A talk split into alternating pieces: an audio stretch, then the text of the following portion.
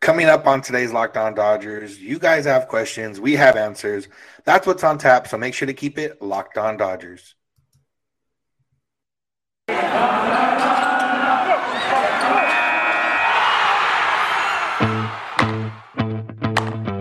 You are Locked On Dodgers, your daily Los Angeles Dodgers podcast. Part of the Locked On Podcast Network, your team every day. Yeah.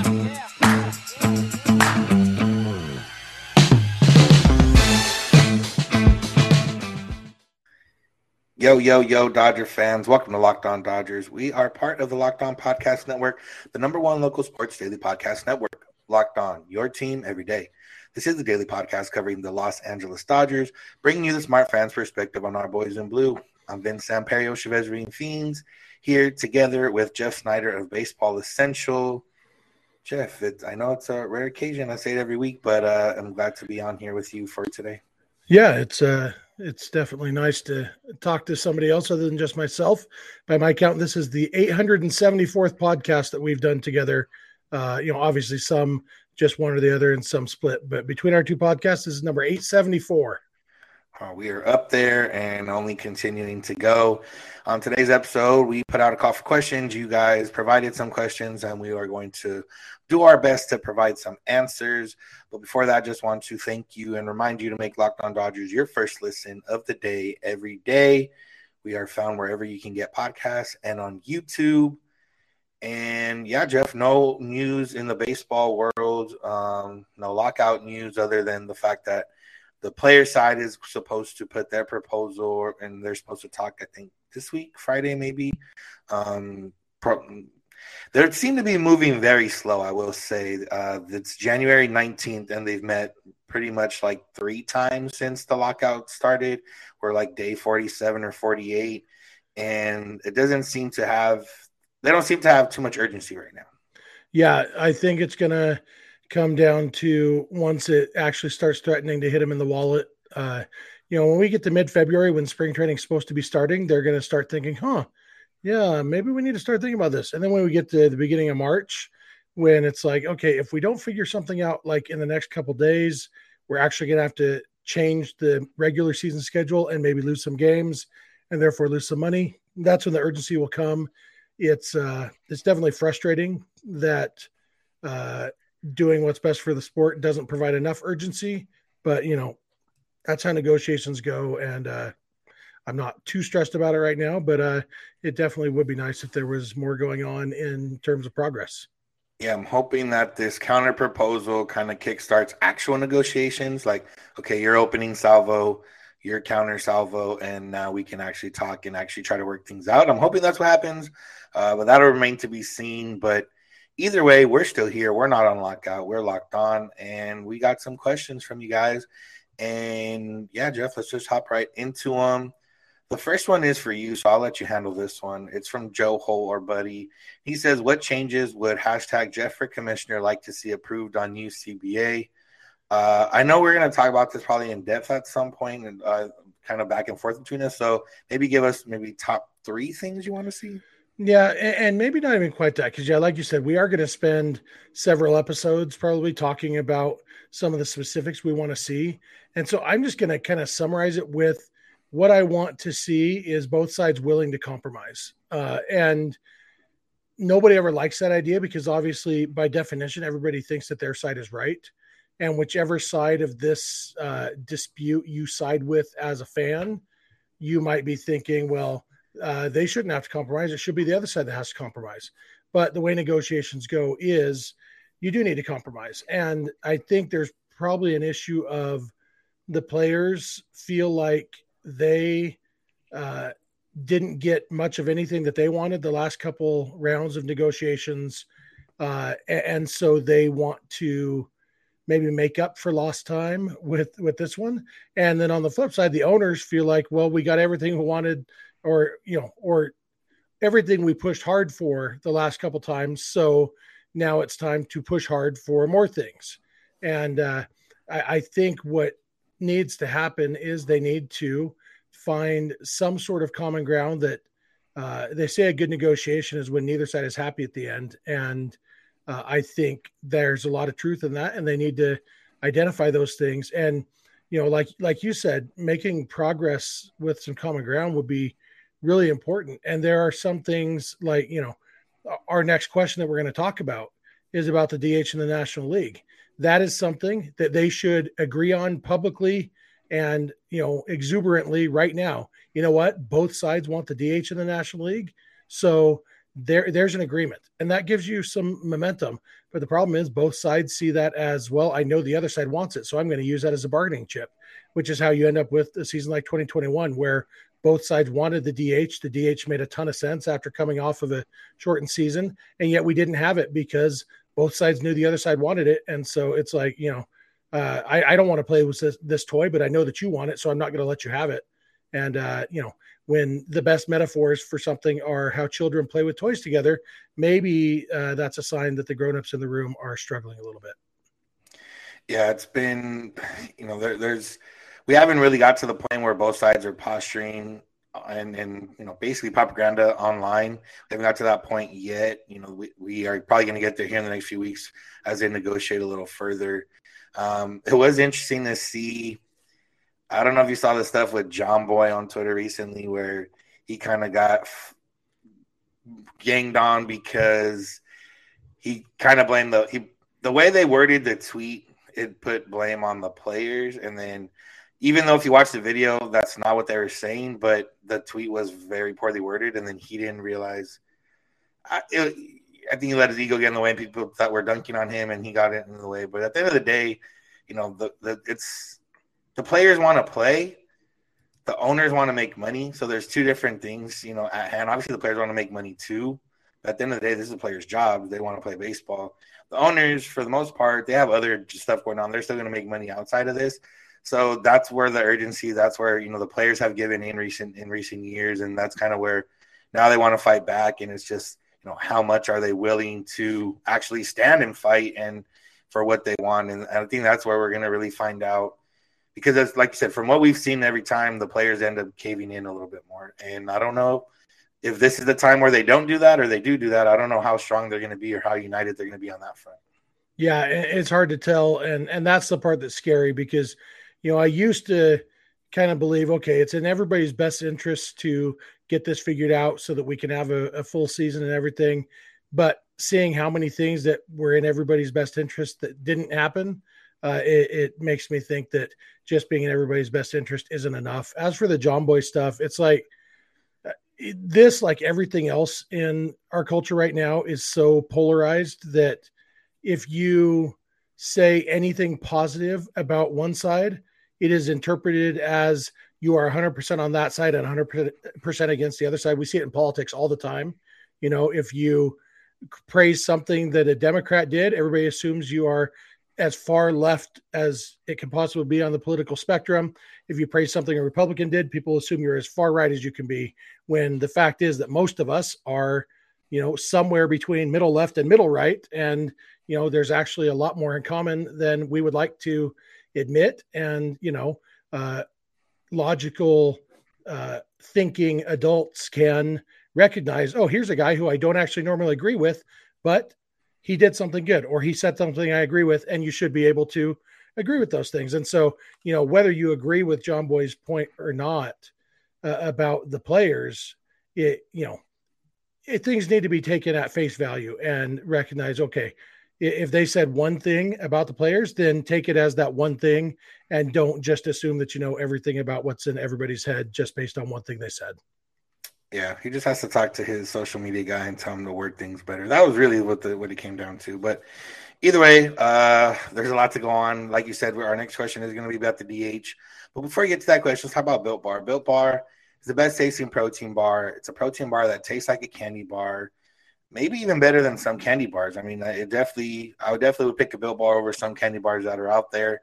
And guess what? Not only are you picking it because it tastes better, but you're picking it because it is better for you. Most Built Bars are around one hundred thirty calories, four grams sugar, four grams net carbs, around seventeen grams of protein. Also got high fiber in there to help you out with, uh, you know, digest- digestion. So I don't know. I don't see a reason why you haven't tried Built Bar yet, other than, you don't like to do things that are good for you, and you don't like to eat things that are good for you, or maybe you just don't like chocolate. That would be the only, I guess, real reason for you not to try Built Bar. But either way, Built Bar, a bunch of flavors, good for you, always coming out with new flavors. They're really the, the, the bee's knees when it comes to, to protein bars. And right now you can get fifteen percent off your order if you go to built dot com and use the promo code lock fifteen. That's lock fifteen at built dot com for fifteen percent off your order. Go get some Built Bars. All right, Jeff. Um, I know we usually switch off questions, but I'll take this question just because I'm hosting and um, my turn to talk. And this one comes from Tim at bad underscore sext, S E C T S. Uh, if there is a D H in the N L next year, what does the Dodgers infield look like? You were so concerned about pronouncing his at correctly uh, that you missed. There's actually two or three underscores there in that username. Uh, if you have more than one, I'm not going to. That, that's his own problem. Yeah. Yeah. That's uh, sorry, Tim, but hopefully people will find you if they really want to want to find you. But yeah, uh, what does Dodgers infield look like if there's a D H? I, I assume the Dodgers are going into this offseason planning on there being a D H because that is the most likely solution. And you know, whether there's a D H or not, I, I think the Dodgers, if there's a D H, I think the Dodgers are going to use it as a way to get days off for a lot of people. Uh, that's kind of what Chris Taylor does for you, because when you think about it, you already have an infield of Muncy at first, Lux at second, Trey Turner at short, Justin Turner at third, and then an outfield of Pollock, Bellinger, and Mookie, and then you have Chris Taylor. And so Uh, you have your, uh, obviously, then your catcher, Will Smith. So you have your nine uh, batters ready, and it's just a question of who's playing where. And that's where, you know, having Trey Turner can play, you know, they they might even experiment with Trey Turner in the outfield again if if they, you know, feel like they need to. But we know Chris Taylor can play everywhere. Gavin Lux has played a lot of places. Max Muncy can play three positions. So uh, I think the infield on any given day could look a lot of different ways. Mookie Betts can play second base even. Um, but I think the bigger question on the universal D H isn't so much what the infield looks like, but what's the starting nine. And I think that as of right now, the Dodgers have, you know, a good solid starting nine. I still think they're going to maybe make some, some splashes in free agency and or trades. And so it probably will look different by opening day than it does right now. But you could do a lot worse than Muncy, Lux, Turner, Turner, Pollock, Bellinger, Mookie, Smith, and Taylor, uh, because that is a solid up and down the lineup, nine guys who are all of them all-star potential at their peaks. Yeah, like I said, I don't think it changes the infield too much other than they acquire someone in a, you know, randomly, because they're not a lot of third basemen out there that that. that are in free agency. So let's just say they made a trade for a third baseman and moved Turner to D H. That would be kind of the only difference. Obviously, if they signed Freddie Freeman, that would change the infield, but they would, I feel like they'd be in on him with or without D H anyways, because Muncy could always move to second theoretically if they wanted to, or do a D H role. I do think the D H role, depending on how they want to handle it, could be, like I said, in that starting nine, where is it at? You know, Schwarber, Castellanos, there's a couple guys that are out there that could theoretically fill a role where it's more D H than defense. And like I said, wouldn't change the infield at all, but would change the dynamic of the starting nine. So, yeah, I do think offensively I, this team isn't where it's going to be on opening day. And once the lockout ends, we can find out what exactly it, it will be. And some of that also depends on what they do on the trade market, because if they trade, you know, with the Reds for a, a pitcher, for example, there's a decent chance somebody, one of those nine I listed is included, you know, most likely Gavin Lux, probably. He seems like the most likely to be trade bait, but it could be, I mean, it wouldn't shock me to see A J Pollock traded, it, uh, you know, with his contract and his production, he's probably got quite a bit of value. So, uh, you know, obviously Mookie's not going anywhere. Bellinger's not going anywhere. Uh, and, and all that, but uh you know yeah the the actual starting nine, I'd be shocked if it's the nine games nine names I listed. Not shocked, I'd be surprised if it's the nine names I listed, uh but it's a good position to be in that they could run out that lineup and be just fine. Yeah, one note real quick that wasn't a question, I don't think you talked about it yesterday. You talked about Correa signing with Boras. No. Do you think that changes any plans of the Dodgers? I know that people seem to think that the Dodgers avoid Boras, but I think it's just a matter of the Dodgers are, you know, always have different plans and always have backup plans when other teams overpay for players. Yeah, and I, I've mentioned this before. It's not that the Dodgers can't sign a Boras client. It's that the reason guys sign with Boras is that they want to get every dollar they could possibly get, and he's the best at doing that for them. And the Dodgers are often too smart and or pragmatic to uh, go that big on a free agent. And so, uh, you know, so it's not so much, uh, I don't think the act of signing with Boras makes it less likely that Correa signs with the Dodgers. I think the fact that Correa decided to sign with Boras tells us some things about Correa that make it less likely for him to sign with the Dodgers, if that makes sense. Yeah, no, I mean, it makes sense. It, he could be one going from a best situation type deal to now I want the most money type deal. Yeah, and, and it might just be, hey, look what he did for Marcus Semien and Corey Seager just last month, so what can he do for me? And they might, you know, it, it doesn't change the baggage that Carlos Correa has, uh, but it also doesn't change the fact that he is the best player on the free agent free agent market. So, and he was even before Seager and Semien signed. So, uh, you know, it, it'll be interesting to see if Scott Boras can do a Scott Bor- Boras magic on Carlos Correa's baggage. Yeah. Uh, next question. Uh, th- this kind of going along with the, the infield uh, from James Lenihan at Jimmy O. Lenny. Project the rotation at the start of the season and the end of the season. Yeah, this is a million dollar question because every year you could predict kind of easily the Dodgers at, at least, you know, by spring training time can predict what the Dodgers starting rotation is going to be. You can never predict what it's going to be at the end of the season. So I'll say at the start of the season, it's Buehler, Julio, Kershaw, Heaney, and a free agent. I'll say that. I'm not, I don't know specific or not free agent trade. Um, but somebody who's not currently on the team. Yeah. Someone not currently on the team. By the end of it, I do think it'll still be Buehler, Julio, Kershaw. I do think Pepio will step into, whether it's a six-man kind of rotation or a five-man rotation, I do think he'll step in. And I think Heaney could, depending how he does, I think he'll kind of be in and out of rotation or maybe be put in a different role. And I think they trade for somebody at the deadline, which you can almost say every year for the Dodgers because they have gotten almost a pitcher every time at the deadline. But Uh, it's not that bold of a prediction, but it's a prediction for now.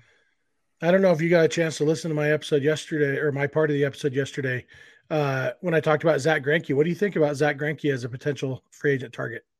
Yeah, I talked about him a few weeks ago too, but just kind of on a, you know, bare bones surface stat wise. And it was exactly what you said. If you can get a guy that with the four E R A, and kind of when I said that the same day, if you can get a guy with the round of four, even four or five E R A, to give you five, six innings every fifth day, and he comes less than, you know, ten to twelve million dollars range, maybe what's maybe what he gets paid. Um, one hundred percent do that just because at this point, you know, you know what happened last year. You guys got burnt out. You know, there, there's no going around that. Buehler and Julio got burnt out. So you need somebody that's going to eat innings. You need a bullpen to stay fresh. You need a guy that, you know, is not going to cost you much. If he gets hurt, he gets hurt. Kind of like a Rich Hill type, but Greinke's a little more durable than Rich Hill. Yeah. And uh, yeah, I guess what you're saying is you're better at listening to my parts of episodes than I am at listening to your parts of episodes. Um, the uh, I think it'll be interesting to see what happens with Dustin May too, when he comes back, if they even attempt to put him in the rotation at all in twenty twenty-two, or if they just, because he's probably going to be back, you know, mid season or even a little bit later. And, you know, they might just say, okay, you know, you're a reliever. We're only going to throw you twenty, twenty, twenty-five innings this season. So, uh, let's just go that route and then work him up in twenty twenty-three, or if they feel pressed for one reason or another to put him into the rotation. Yeah, I feel Dustin May will give twenty eighteen Julio vibes where he comes in late in the year and then can work his way onto the postseason roster. Yeah. But we'll see. Our last two questions after our next break will probably deal with some of those rotation questions too. So. Yeah, definitely. But first, BetOnline, BetOnline, it's twenty twenty-two, and BetOnline wants to wish you a happy new betting year as leagues continue their marches into the playoffs and beyond. But BetOnline remains the number one spot for all the best sports wagering in twenty twenty-two. They've got a new website that you can check out on your laptop or mobile device and sign up today. If you sign up today and use the promo code Locked On, you'll get a fifty percent welcome bonus on your first deposit.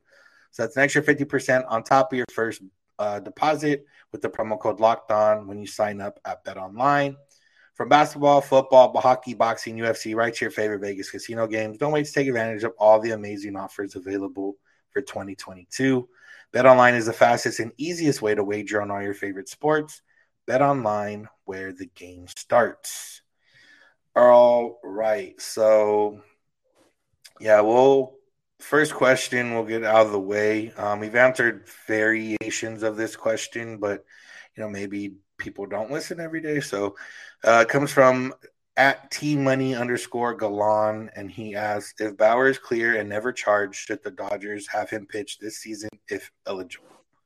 Yeah, and, and there's a lot of ifs in there. I mean, there's only two ifs, but there's several other implied ifs. And uh, yeah, if if Bauer is declared eligible to pitch at the start of the season, uh, the Dodgers kind of have no choice but to but to play him. Uh, just the way the domestic violence policy is written, uh, they're they're not allowed to punish him. And so, if the league says there's no punishment for Bauer and the league doesn't relinquish that right of punishment to the Dodgers, uh, yeah, they, they have no choice. Uh, I don't think that particular scenario is likely even a tiny bit. I think that uh, it's basically a foregone conclusion that Bauer is going to miss some time in twenty twenty-two uh, due to suspension. And the, the only real question is how much. And for me, the more intriguing question is, say he misses, you know, they suspend him for the first three months of the season. Uh, you know, basically say you're suspended for a full season with credit for time served. And so, so he's back in June or whatever. Um, and then obviously they'd send him out on a rehab assignment to, to get his legs under him and, and stuff.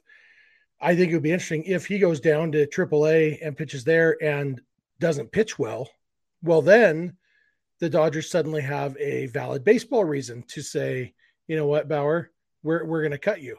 And I would think there would at least be a temptation to jump all over that. You know, obviously it's a sensitive subject with fans. There's a, at least a vocal minority and maybe even a vocal slight majority of fans who never want to see Bauer in a Dodger uniform again. Uh, and I, I don't think ownership would totally ignore that. Uh, I definitely think there's also, uh, you know, some contingent of Dodgers players who, and, and probably more than a minority, probably a, a somewhat sizable majority of Dodger players who don't really want to be sharing a locker room with Trevor Bauer anymore. And if that's the case, I think ownership and the front office is definitely going to listen to that.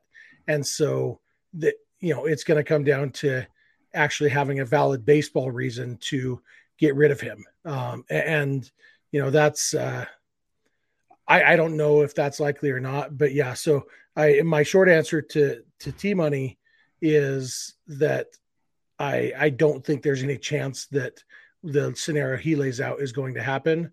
Uh, but I, I go back and forth on whether I think we'll ever see Bauer in a Dodger u- uniform again. And uh, I think right now my best guess is no, but I, I'm not super confident in that. Yeah. I mean, I don't know the, the legal things, that ramifications and everything else with this, but I mean, if you're, if twenty guys on a twenty-six man roster don't want to play with you, I would imagine the Dodgers could argue that's a baseball reason. Um, and, you know, obviously it, it would go to, it would go to a bunch of other, you know, it would go on to a bunch of other stuff, but you know, whatever the case is, we'll, we'll, it just remains to be seen. But yeah, I don't think that there's a way that, oh, Trevor Bauer is ready for opening day and not suspended at least a little bit. So, yeah. And since baseball contracts are guaranteed, they could also make the argument that it's not actually a punishment to be released since you get your money anyway. You know, if yeah. anything, it, it's, you know, we're helping you out here. Here's all this money. You don't even have to work for it. Obviously yeah. the Dodgers are hoping that uh, some of that money comes off the books via suspension or whatever. So yeah. Yeah, actually one other interesting thing, and this is totally off topic, but honestly, it's, it's more fun to talk about than the other Bauer stuff, but yeah, you know, we saw what happened with Marcell Ozuna and, you know, how he got credit for time served. But when that happens, the option isn't just credit for time served. It's if you want to pay back the money you were paid during that time, then you get credit for time served. And so if M L B comes out and says, okay, Trevor, you're suspended for a year. Do you want to go back to time served and, and be suspended until June? Or do you want to sit out all of twenty twenty-two? And if Bauer did choose, the, the thing that would make most sense for him would be to choose time served, because he made forty million dollars last year. He's making forty-five million dollars this year. And so every, uh, every day of service time this year is worth more than last year. So it makes sense for him. It would say he'd make an extra million or two dollars by doing the time served. Well, if he does time served, then that's suddenly twenty-two million dollars or something that the Dodgers get paid back, which cuts back on their luxury tax bill, maybe drops them out of the third tier of the luxury tax and takes away the draft uh, repercussions of going over that second level of luxury tax. That's really interesting to me. Like, if they did that, would the Dodgers get re- retroactively relief on that luxury tax stuff? Because it seems like they should, you know? Yeah. Yeah, like I said, there, there's just a lot there that we don't know about and we're not going to know about for a while. But um, moving on, staying with pitchers, Dane Dellenbach at K twelve P R Dane asks, when do we see Bobby Miller? Dane is a friend of mine. He actually helped me coach our our eleven-year-old son's baseball teams, baseball team together. Uh, Dane's an Angel fan, but we won't hold that against him. Um, but, yeah, Bobby Miller – I think we're going to see him in twenty twenty-two. The, the main question is in what role. And I think we're going to see Bobby Miller in the bullpen this year, um, regardless of how well he does. I, I, I honestly think the bullpen is more likely for Pepio in twenty twenty-two also, unless they actually have a really big need in the in the rotation. I, I would expect both of them to come in and be, you know, even if they are like that two or three inning type of relievers, like you mentioned about Dustin May, that that Julio uh late season kind of thing, or just, you know, Miller, I could see him just coming in and saying, you know what, you're an eighth inning guy now. You throw one hundred miles an hour, you wear your hat funny, you're, you're going to be scary to people. You're our eighth inning guy, uh, and, and throw him into that role. He seems like a guy who would uh, kind of thrive under that uh, sort of good pressure. Yeah, I mean, I definitely think we're going to see him this year. He looked great last year. He has the stuff. Obviously, he's getting stronger. He, you know, will be in the, the system another year. Uh, things are getting a little bit more back to normal. And I'm not barring, you know, injury or some crazy fall from, from the stars for him this year. We're going to see him at some point. I do think, like you said, a bullpen role would fit him well. Anytime you think of a young guy coming up in a bullpen role, you think, you know, I think of, of Francisco Rodriguez back in two thousand two with the Angels on that run and just kind of being a lights out dominant guy. Um, kind of what we thought about, you know, Dustin May didn't quite work out. Buehler, they thought about that, what, twenty seventeen didn't quite work out there, um, which maybe it, it should have, because Brandon McCarthy uh, didn't do too great in, in his spots in the in the World Series. But either way, yeah, I definitely think we're going to see him this year. And I'm excited. This kid, is he just looks fun, obviously. You know, like I said, wears a hat a little different. He has that swagger, has that attitude, and, you know, hopefully he that translates to him pitching well, and we can see it all unfold on Dodger Stadium this year. Yeah, for sure. Do you know Francisco Rodriguez turned forty a couple weeks ago? I did not. Time but... marches on, man. Time yeah. marches on. Yeah. Um, yeah, Jeff. So we have one more question. Uh, oh, that's right. We do, huh? Yeah. Yeah. Um, from Cheryl Ann Romano at Cheryl Romano fifteen. She asks, are the guys practicing playing ball at a school or rec- recreation park? If not now, what will they do if spring training is delayed? Yeah, everybody's different. Um, most guys, at the, at least at this point, probably have a facility or some kind of training place that they work out at. Um, you know, there's guys that probably do go to the park maybe here and there. Um, the guys that live, maybe live in more rural areas that, that don't have nice, fancy facilities in their area. So, yeah, they're working on wherever they can, wherever they wherever they can find. And if spring training is delayed, they'll continue to have to do that. And uh, like I said, I'm sure that's if if if it gets to the point where negotiations are getting better, but they haven't quite done it yet, but you can have a sense that spring training is going to get underway. I would imagine some guys either go to Arizona or meet in Los Angeles and go to, you know, start working out together at a facility or, you know, something like that. So I would imagine that's kind of what's going on right now. Yeah, I think so too. And I would guess that ninety-eight percent of major leaguers have a, their former high school coach who would love to let them use any of their facilities that they have. Obviously, some high schools have better facilities than than others, but I think every high school coach would uh, definitely take the call from their big league former player and say, yeah, I'll, I'll have my catcher strap on the gear so you can come catch some, some a bullpen session for you or whatever. I know uh, Peyton Henry, who catches for the Marlins, he lives here in, in my town, and uh, his dad is the high school coach here. And so, you know, Peyton is all the time. My, my son sees him all the time. When my son's there for freshman baseball practice, Peyton's always there, you know, working on his own stuff, working with kids and stuff. And so there's plenty of stuff that, that these players can do, the resources they have available to them just by virtue of being major league players. Uh, you know, they, they're, they're probably not hurting for facilities. Yeah. Yeah, so that is all the questions, Jeff. Do you have anything else to add for today's episode? Not that I can think of, other than uh, I enjoy talking to you, so uh, we should do this more often.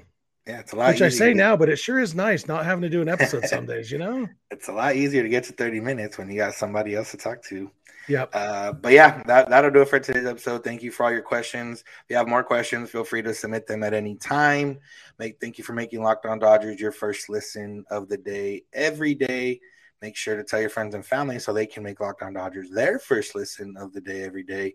Uh, but if you do have those questions or other comments, whatever you have, you can find us on social media. We are on Twitter and Instagram at Locked On Dodgers.